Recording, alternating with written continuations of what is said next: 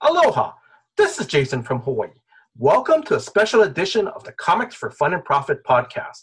In this episode, I will be interviewing writer Eric Palicki, the writer of the new series Blacksmith, and the preview code it's May M A Y two one one one two two. That's the um, previews catalog code for um, the Blacksmith um, comic book series, and it's coming out from Ahoy Comics that comes out on July 7th. Is that correct, Eric? That is correct. Okay. And All right. hello. Yeah, yes, I'm sorry. I'm sorry. I didn't give you a chance to say hello. Sorry, Eric. No worries. Okay. All right. So, Eric, I'm going to give you a little bit um, background history to our um, our listeners. So, um, Eric has been working in comics. So, Eric, you've been working in comics for about 10 years now? Is that correct? Yeah, I would call it 10 years. I mean, 10 years professionally. Okay. All right.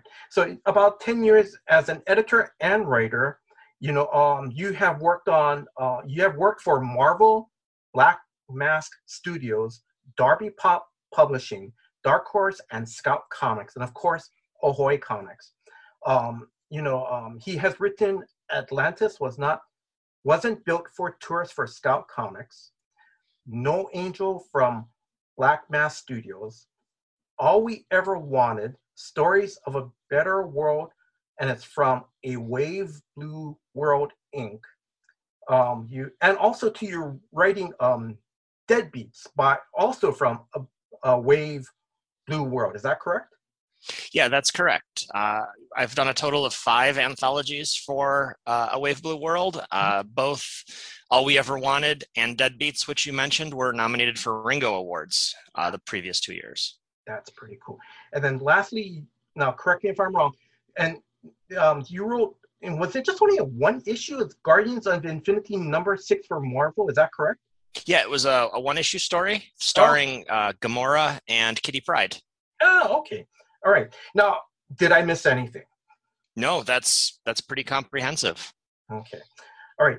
And before we start the interview, I'm going to give a big shout out to Hannah of Superfan Promotions.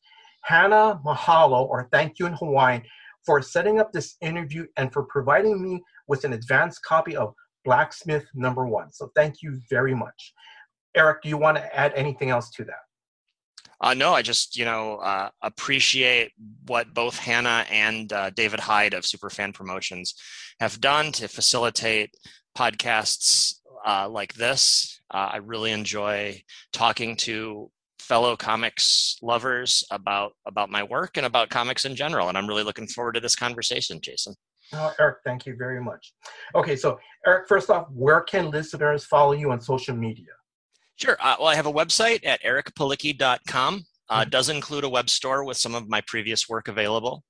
Uh, in addition to that, I'm very active on Twitter at Eric Palicki and uh, less active than everyone tells me I should be on Instagram, also at Eric Palicki. Mhm, Okay. All right. Now, where did you grow up? Uh, so uh, uh, I grew up in the Midwest. In uh, I was born and raised in Toledo, Ohio. Mhm.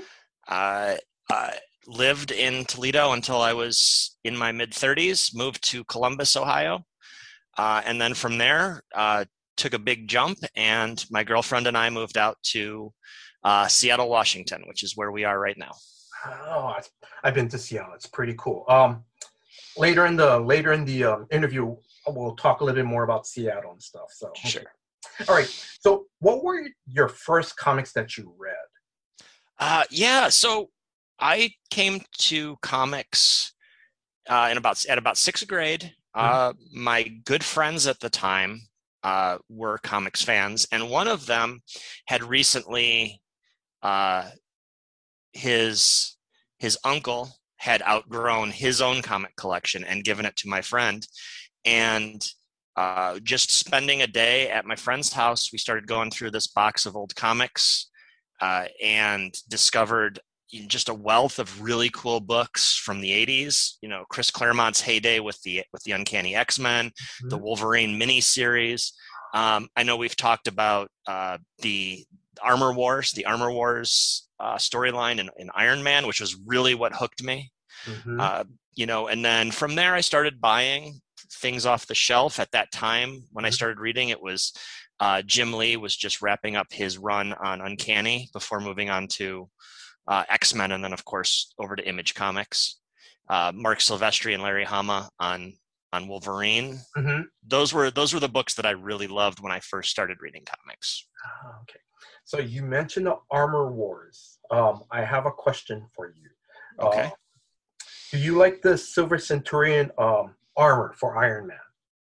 That was my first. That was my first armor, right? That was that was the armor that that Tony had when I first started reading Iron Man. So it will Mhm. always be one of many armors that I I really really love. I do love the modern uh, Adi Granov designed armor that they used for the movies, but yes, the Silver Centurion armor is is incredible. Oh, no, it is. It, it's one of my favorites. I, yeah, it really is. All right. So, um, Drew from um, Comics for Fun and Profit podcast submitted this question. What was your first LCS? Oh, so so in Toledo, I bounced around to a few uh, local comic stores. My Mhm. very very first LCS was a comic store called King's Comics in Toledo, Ohio. Mhm. Um, uh, and then eventually they shut their doors, Mhm. And I moved over to a comic store called Cosmic Creations, also in Toledo. Mhm. and then at about that time i uh, i kind of stopped reading comics for that period of of time in high school when you know when when a boy's interest turns to other things Yes. uh, and uh, and then when i came back to comics as an adult my lcs was the game room uh, once again in toledo ohio and that is still that's the that's the store that i always consider you know my home store my lcs even though i'm out here in seattle washington Yes. you know the game room will always and forever be my uh my lcs That's pretty cool. I have uh, off the cuff question. Um, what comic drew you back um, to reading comics again or getting interested in comics? well i was i was in school i was a, i was an english writing major i Mhm. knew i wanted to write uh, creatively in some capacity. And i thought uh, for a lot of my college career that i was going to be a short story writer that i was going to be a ray bradbury or a harlan ellison. And uh, when that kind of fell through and i Mhm. realized that uh, that's not where my skills lied uh, i picked up a copy uh, just casually. I was i was browsing a barnes and noble uh, graphic novel display and i picked up a copy of the authority Oh yes. by uh, by warren ellis and what's really interesting about the authority is that that first trade paperback they put out Mhm. they reprinted the first issue script in the back of the trade Oh, okay. and as I was looking at the script, I was thinking to myself, well, hey, I still want to be a writer. I still want to be in a creative profession. Mm-hmm. I can do this. Mhm. And I mean, to this day, my script format looks like Warren Ellis's script format. So that's still how I write my scripts. That is pretty cool. Okay, so um, from so I'm gonna the next question. It's a nice segue to the next question. So, how did your journey begin? Um, begin breaking into comics. Uh, so, so yeah, just like I said, I, I found that Mm-hmm. That script Mhm. and then subsequently tried writing my own Yes. very badly. You know, those are things that no one will ever see, Mhm. lost to the annals of history. Mhm. Uh, and then, uh, just like Jake from Adventure Time says, sucking at something is the first step towards becoming pretty good at something. Mhm. And I just kept at it. Mhm. And uh, eventually, I was confident enough in the scripts I was writing uh, to to write just a four page short story. Um, and then I found an artist uh, who lived in Brazil, and he was willing to draw that four page story for twenty five dollars a page, which is an incredible bargain. Yeah. And uh, it's a it's just a little four page story. Mhm. Uh, again, I don't know that anyone will ever see these again. It was called the the Undertaker's Daughter, and it was about a uh, a teenage girl who was also a, a hit woman. Oh. Um, and uh, you know, and I put it online, and you know, seven people read it, but those seven people reacted positively, so I did it again. did it again. Mhm. Uh, eventually, became confident enough to do some longer stories. Yes. Uh, I did a book called Orphans, which was a five issue, 110 page graphic novel miniseries. Uh, I did that on Kickstarter. Uh huh. Um, and, you know, that was successfully funded. And so I did that again Yes. uh, with a book called uh, Red Angel Dragnet, which is another um, uh, Kickstarter funded graphic novel Uh huh. um, which having those two successful books out there, um, while not having a publisher attached, people who read them seemed to by and large enjoy the work. Uh huh. And that attracted uh, a couple of, you know, smaller publishers who were interested in, in, in collaboration. I did uh, Fake Empire with Darby Pop, Oh, okay. which which is a, a graphic novel about uh, someone kills the tooth fairy on page one, and the it becomes a murder mystery of Mhm. of who who did it. Um, and from there, I, you know, got a little attention from from Marvel and was able to just at least do one page story, you know, and that makes Yeah. me a Marvel writer, and you can never take that away from me. yeah. Um, but then, you know, I did No Angel, which, you know, got some attention Yes. Mhm. uh, from publishers. Uh, and because I had wanted to work with, with Wendell Mhm. uh, Cavalcante, who is the artist on Blacksmith, uh, we did a book together called Atlantis Wasn't Built for Tourists. And because I had had earlier success on Kickstarter, Mhm. we took that book to Kickstarter.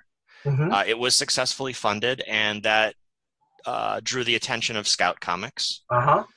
and uh, it was you know reprinted and published as a four issue miniseries with Scout uh, again uh, to uh, you know positive reviews, Mhm. And here we are. Yeah. You know, it's just. Uh, it's it's like climbing a ladder, I suppose, Mhm. right? It's you, you do something small and just keep you just keep climbing. Yeah. Um, how how did it feel to see your name on a comic book? Like you know, like you know, your published work. How how did it feel? Uh, it still feels present tense incredible. Okay. I just try to take uh, I take Wednesdays off on days when I have a book release if I can manage it, Mm-hmm. uh, just because there is something very special uh, about being able to go to an LCS Yes.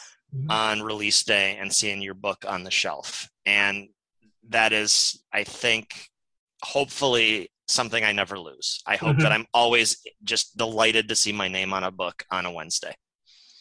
That is so cool. That is so cool. Okay, so now we're going to move into Blacksmith. Now, without giving any spoilers away, what is the premise of the story?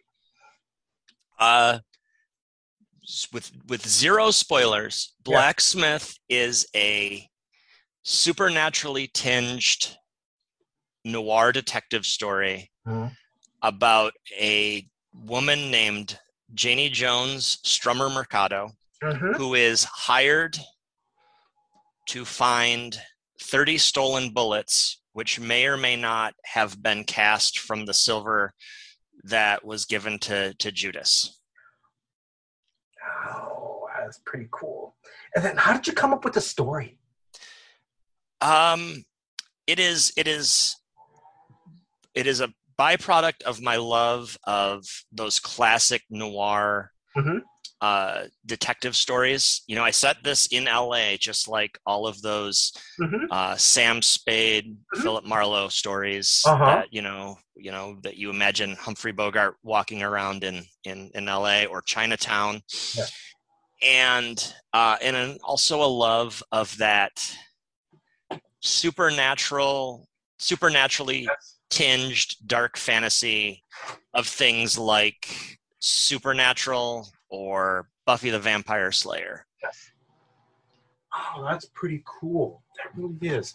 And then, um, and, and I know again you're paired up with um um Wendell, your artist again from now. Correct me if I'm wrong. From um from from your pre, from Atlantis wasn't built for tourists. Um, how, how did how did you guys pair up again for this? Did you request for him or? Yes. So remember when I told you that I was finally confident enough to hire an artist from Brazil to do that little four page story? Yes. That was Wendell. So Wendell and I have a 10 year plus relationship in comics, and um, he is a, a, delightful artist to work with. He is someone I consider a friend in yes. spite of the geographic distance between us. Yes. And, um, you know, I hope that he and I end up having one of those Ed Brubaker, Sean Phillips type, mm-hmm. uh, you know, creative partnerships that lasts for decades. Um, he's always someone who's great to work with. He did Atlantis wasn't built for tourists with me, as you mm-hmm. said.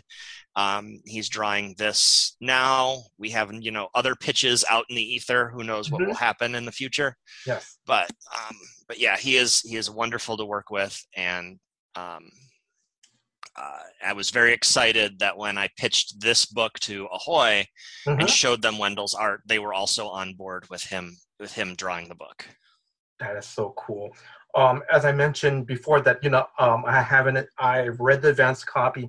You know, I love Wendell's art, and it, it to I don't know for to me, it kind of sort of reminds me a little bit, a little bit of Jose Luis Garcia Lopez's art. I I don't it, it I, I just love it. it you know, I, am not an artist and I, I I don't know the technical term, but it's really nice. It, it's it's to me it looks clean. Yeah, he's got a very clean, you know, he reminds me of like part of that tradition. And I, of course, you know, I, I hope your listeners will forgive me. In spite of being in comics, I sometimes am at a loss for for picking up the nuances of styles but he has like he belongs in that same tradition of all those those great you know late 80s artists like jerry ordway and yes. uh and uh you know jose yeah uh, jose, jose luis? Yeah jose luis garcia lopez. Sorry excuse me. No. and uh you know you know that style you know there's even i you know hints of, of alan davis in there. So so yeah i definitely see that. And it's you know it was perfect for this book mm-hmm. and um, you know i hope that whether it's with me or on his own i hope that this book gets him the attention that he has deserved um, all along yeah and then um let's see also to now correct me if i'm correct me if i'm wrong so um blacksmith issue number one um there's going to be um, how many variant covers is going to be on this one? So the the main covers for the whole series yes. are by Liana Kangas, who is another dear friend of mine. Mm-hmm. Uh, she drew a story that I wrote for the first Deadbeats anthology, um, and uh, I was really excited when again Ahoy was on board with with Liana doing the covers, and she's mm-hmm. doing these really great. It's it's it's a mashup of these like pulpy 1950s novel covers, but with her like neon color sensibilities, yeah. and and they're just fana- fantastic. Now, uh-huh. um, the variants, uh, the first variant, uh, first issue variant cover will be by Jamal Igle, and it's oh. another, it's a, an astounding cover, it, and that's Jamal doing a cover on a book that I wrote is, you know, something I can knock off my bucket list. I'm really mm-hmm. excited there. And then Steve Pugh uh, they recently revealed that he's doing the variant cover for issue two. And, oh, that's pretty cool. That's really nice. Uh, okay, so on the House Indie podcast, now that episode was on October 12th, 2020. You talk about creating a playlist on Spotify for each of your pro for each of your projects. Can you explain to our listeners? Uh, uh, can you just explain that a little bit to our listeners? You know, um, like your playlists and so forth like that? Uh, sure. Like, uh, it is a combination of two things when you do a playlist. The first one is that you kind of uh, you try to find songs that that set the mood for the kind of story you're telling. Mm-hmm. And you also, if you have a playlist that you go back to each time whether the songs necessarily have anything specific to do with the story or not, mm-hmm. uh, you you uh, it puts you in the same mindset each time you listen to that same playlist. So if I'm Ah. writing and I have to leave and come back to a story, Mhm. uh, that playlist helps me get back into the the mindset that I was in when I when I when I stepped away. Oh, oh, okay. All right. Now, um, you know, what is your playlist on Spotify for this series? Uh, so, uh, as I said, the main character, uh, Janie Jones Mercado, is uh, her her father. Uh, her father. She inherited two things from her father. One is a love of the band The Clash, uh, up to and including her nickname, Yes. uh, Strummer. Mhm. And uh, the second thing I don't want to I don't want to reveal just yet. okay. Um, it's out there in the world, but uh, uh, just for purposes of our podcast, I hope as many readers as possible come into it blind. Yeah. Um, and so there's a lot of Clash and a lot of covers of Clash songs on on the Blacksmith playlist, Mhm. um, and then as well as a few songs by artists that I know were influenced by the Clash. Uh, and songs that kind of set the the mood. Watching the Detectives by Elvis Costello is on the Blacksmith playlist, and uh, uh, Werewolves of London is on the playlist. Mhm. So, uh, so yeah, it's it's a very punk inspired playlist this time around. That's pretty cool. Okay. And then, um, do you have um, what are um, now? Correct me if I'm wrong. Strummers, is it her best friend Ben Salat? Ben? Silat is uh, her her uh, her partner, her uh, her her partner as a detective, right? Mhm. As a PI, her and friend, right? They are very close friends. Yes. Um, yes, but uh, you know, this is as much Ben's story, and and and Ben gets a good Yeah. story arc as well as as uh, as Strummer herself in this book. And then I'm gonna ask: Does do you have like any songs when you're writing for Ben or anything like that? Um, there is a song called uh, "Pretty Melody." Mhm. That is Ben's song by Butch Walker and the Black Widows. Um, and then um, while there is a an overall uh, playlist for Blacksmith, I Mhm. would say Strummer's song, which is not actually a Clash song, is a song called Black Sheep by an Australian musician named Gin Wigmore. Oh. Um, and uh, yeah, everyone should uh, re, uh, should subscribe to the Ahoy newsletter because I believe we are going to put the whole playlist in an upcoming uh, uh, installment of the newsletter. Oh, that's gonna be pretty cool. I was I was gonna ask you about if you're gonna put a playlist in the um, in one of the issues, but that's pretty cool in the um, in the Ahoy um, newsletter. Okay, that's pretty cool. That is. Yeah. Yeah, and then once the newsletter's out, I'll throw the Spotify link up on Twitter too for everyone to, to find. Ah, that's pretty cool. Okay, so um, I'm just I am just asking because now correct me if I'm wrong. You're you're a Star Trek fan, correct? Yes, of course. Okay, I, I I'm just curious because I'm kind of I was when I was reading when I was reading the copy, you know, I see Ben Salat's name. I see his last name. Um, a- any, I, I thought it was. Is it any reference to the Salat of Spock's pet from yesteryears, or is it something totally different? Am I reading too much into Ben's last name? So his name does have a meaning. Okay. Um, uh, you're a little you're a little lukewarm here. Uh, his his name comes from uh, an order of of jinn of genies in uh, in Middle Eastern mythology, Oh, um, which is going to play into his origin. But again, I don't want to give away No. too much of the uh, of the storyline. Oh, okay. All right. Okay. Now whether now whether the the Star Trek uh, writers, uh, you know, borrowed from that same mythology when they were naming uh, parts of Spock's story yeah. is I I couldn't speculate. No, yeah, okay, no, okay. Um, and then, um, how did you come up with the title Blacksmith? So this was originally uh, this was originally in in the uh, during the creations phase of this book. We were we were working with the working title Strummer, Oh, okay. Um, but I wanted something a little pithier and something that goes along with the like Ahoy's sensibilities as uh, somewhat, you know, with a sense of humor. Mhm, yeah. And um, the uh, Strummer's client, the the man who hires her Mhm. uh, to uh, to find the stolen bullets, is a is a man named Rainsford Black. Yes. And so from there, uh, you know, we were able to establish sort of the pun title Blacksmith. Okay. Okay. because I, I when I was reading it, I was I kept going. It sounds like blacksmith. So you know, like a like a blacksmith, you know, that does the Sure. yeah the horseshoes and stuff like that. Okay. I'm gonna say now it makes a little more sense to me now. Okay, no, that's great. I love it. Um, let's see. Um, any last words about blacksmith? Uh, it's a five issue miniseries. Okay. Uh, it is printed in, uh, you know, black and white with gray tones. Uh, it's you know, which is which is new for me, and I'm excited to to show that off to people. Mhm. Uh, you know, I'm very proud of the book. I hope that uh, people will check it out in July. Oh, okay. All right.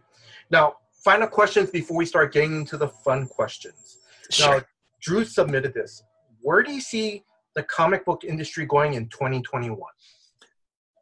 Well, that is a that's a good question. Oh, Um, you know, I I feel like in some ways there has been a, a leveling of a playing field in 2020 because of you know a lot of companies having to to go pencils down and and Yeah. scale back their their output. It has allowed a lot of indie publishers and a lot of Kickstarter uh, Kickstarter first creators to thrive yes. you know people had money set aside for conventions and going to their lcs and because of covid restrictions they they haven't been able to do that and what i really would like to see is for that playing field to remain level because there are a lot of indie creators doing really interesting things outside of not just the big two but outside of uh, you know the traditional go to your lcs and place an order through diamond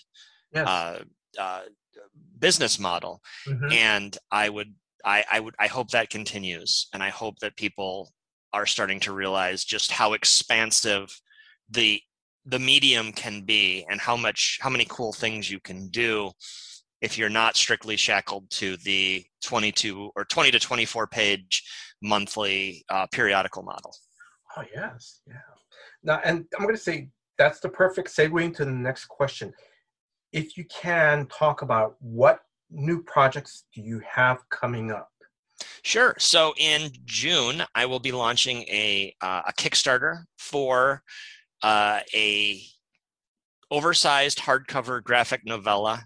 Uh, Mhm. and when I say oversized, I mean dimension wise. We're going to print it in uh, European style dimensions, which are about eight and a half by 11 and a half inches. Mhm. Um, and it'll be a hardcover graphic novella. It's going to be called Manticore Mhm. um, and it's going to be a standalone graphic novella but i hope that it really opens up more stories set in the universe that i've created for that book Mhm. uh, i'm working with with uh, chris peterson who was another comic book vet- veteran he did uh, uh, uh, books some work for black mask as well as the uh, the grindhouse uh, doors open at midnight series for Mhm. dark horse Mhm. um, and he's turning in the best work of his career for this and we're, we're working to have that book all done when we launch the kickstarter Okay. um, and uh, again it's it's an example of i hope that it, it it exists as a proof of concept of what you can do when you break free of the again the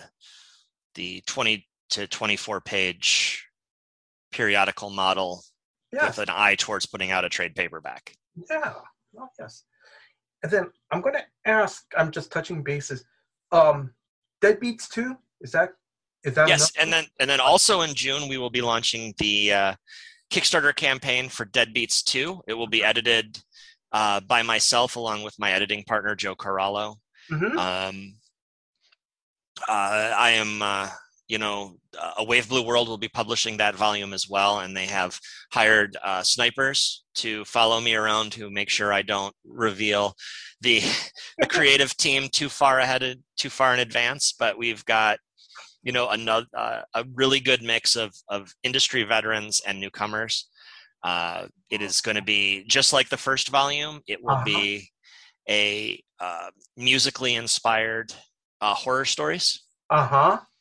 Um, and uh, just like the first volume, again, uh, it will focus on the mysterious Deadbeats record store and uh, its equally mysterious shopkeeper, who acts uh, as kind of like the crypt keeper from the old Tales from the Crypt stories, introducing the stories and uh, with the stories kind of focusing on items for sale within the shop.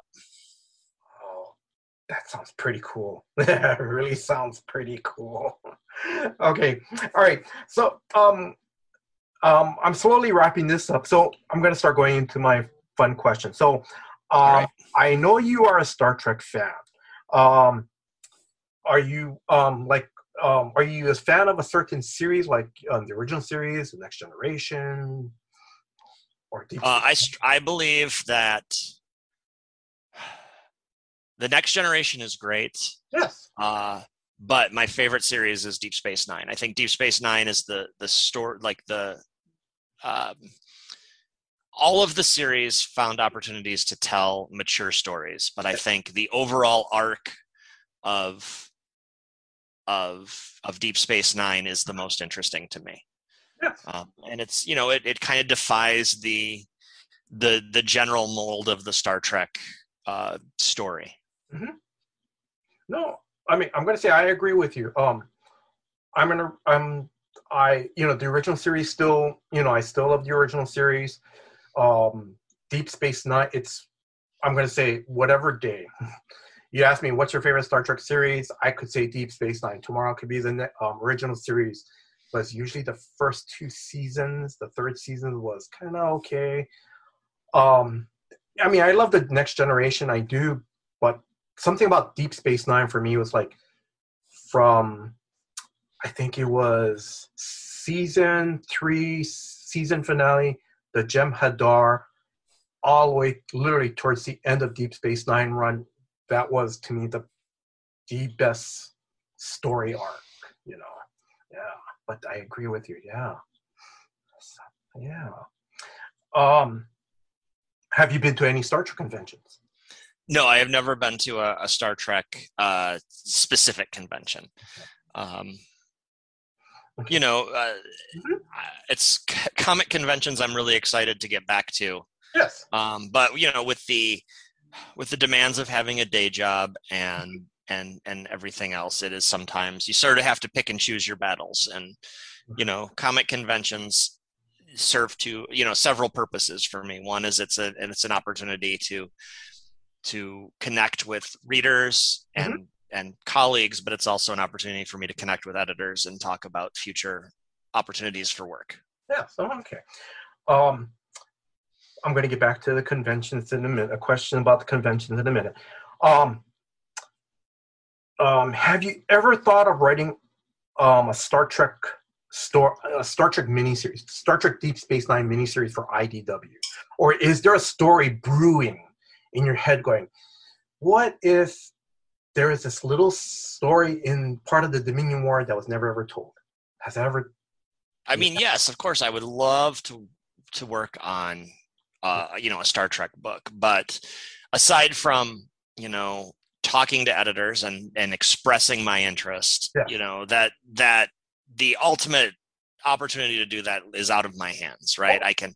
i can pursue that work but but someone has to offer me the job first oh, yeah. so you know maybe someday um and you know that hope springs eternal i would love to do work in uh, in that uh, in that universe or mm-hmm. in its uh, you know i know we talked about about not talking about the orville but uh, i would absolutely write an orville story as well all right okay um then okay my con- my convention question um so, um, what was your best convention moment or moments?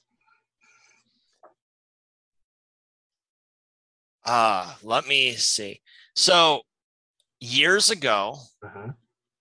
uh, years ago, I remember sitting in a bar in Chicago. Mhm. Uh, this was before C2E2 was even a convention back in the, the Wizard World Chicago days, um, or the heyday of the Wizard World Chicago, uh, I should say. It's still going on, but it was a very different show Mhm. uh, once upon a time. And I just remember uh, sitting at, in a bar with uh, Adam Kubert and, and Mark Millar around the time they announced the Ultimate Fantastic Four series and just drinking till 2 a.m. in the bar.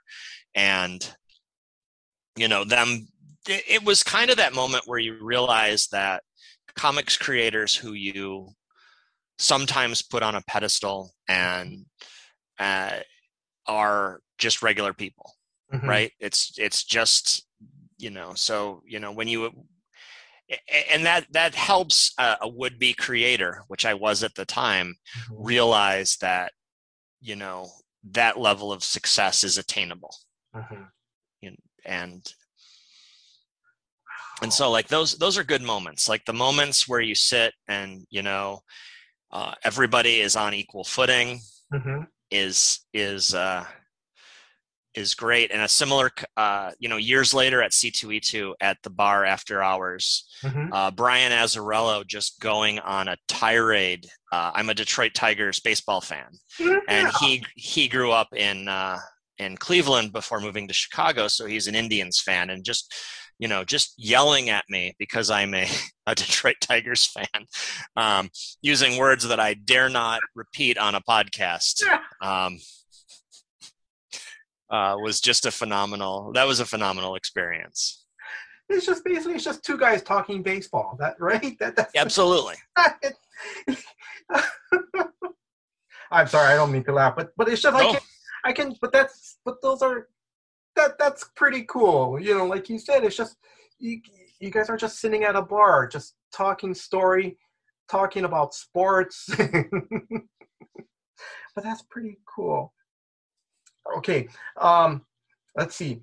Um, I know you said I know earlier in the interview you, you mentioned about um, as much as you can, you try to take a Wednesday off when your comic when your comic is going to be released on that Wednesday.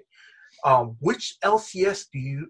Uh, are you okay naming which L- LCS you go to? yeah in seattle uh, there are two stores in seattle that i want to give a special shout out to because they're wonderful stores Mhm. they're incredibly supportive uh, of the medium in general and of my work specifically one is is outsider comics and geek boutique which is in the fremont neighborhood of seattle Um, and then the other one is uh, Arcane Comics and Games, which is in Shoreline, Washington, which is a, uh, a northern suburb of the city. Okay, that's pretty cool. Thank you. Um, let's see. Um, let's see. And have you been to Hawaii?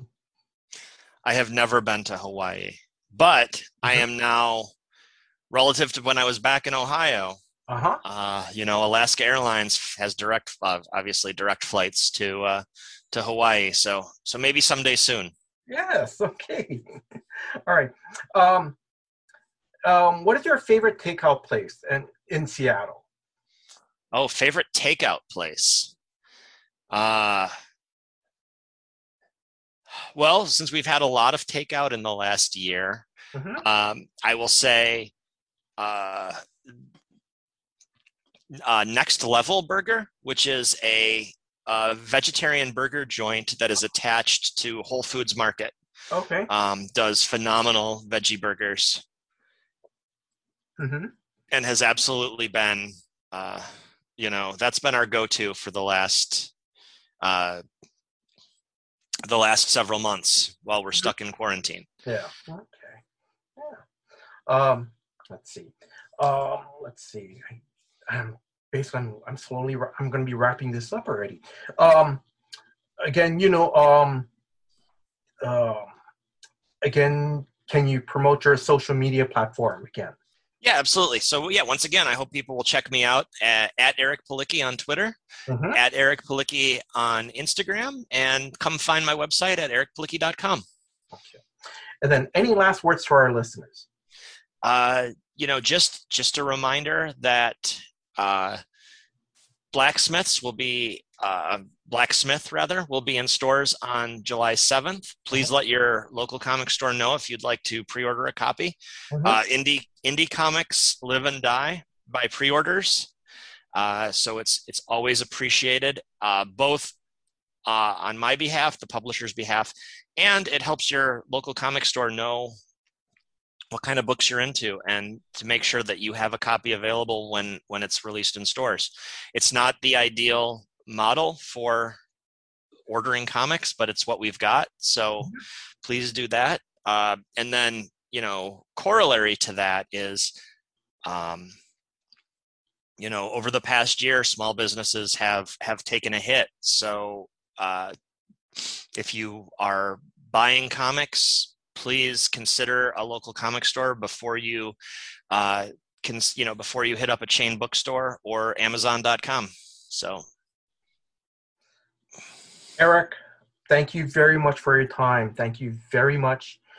Thank you for giving me the opportunity um, to interview you um, regarding Ahoy's new miniseries, Blacksmith.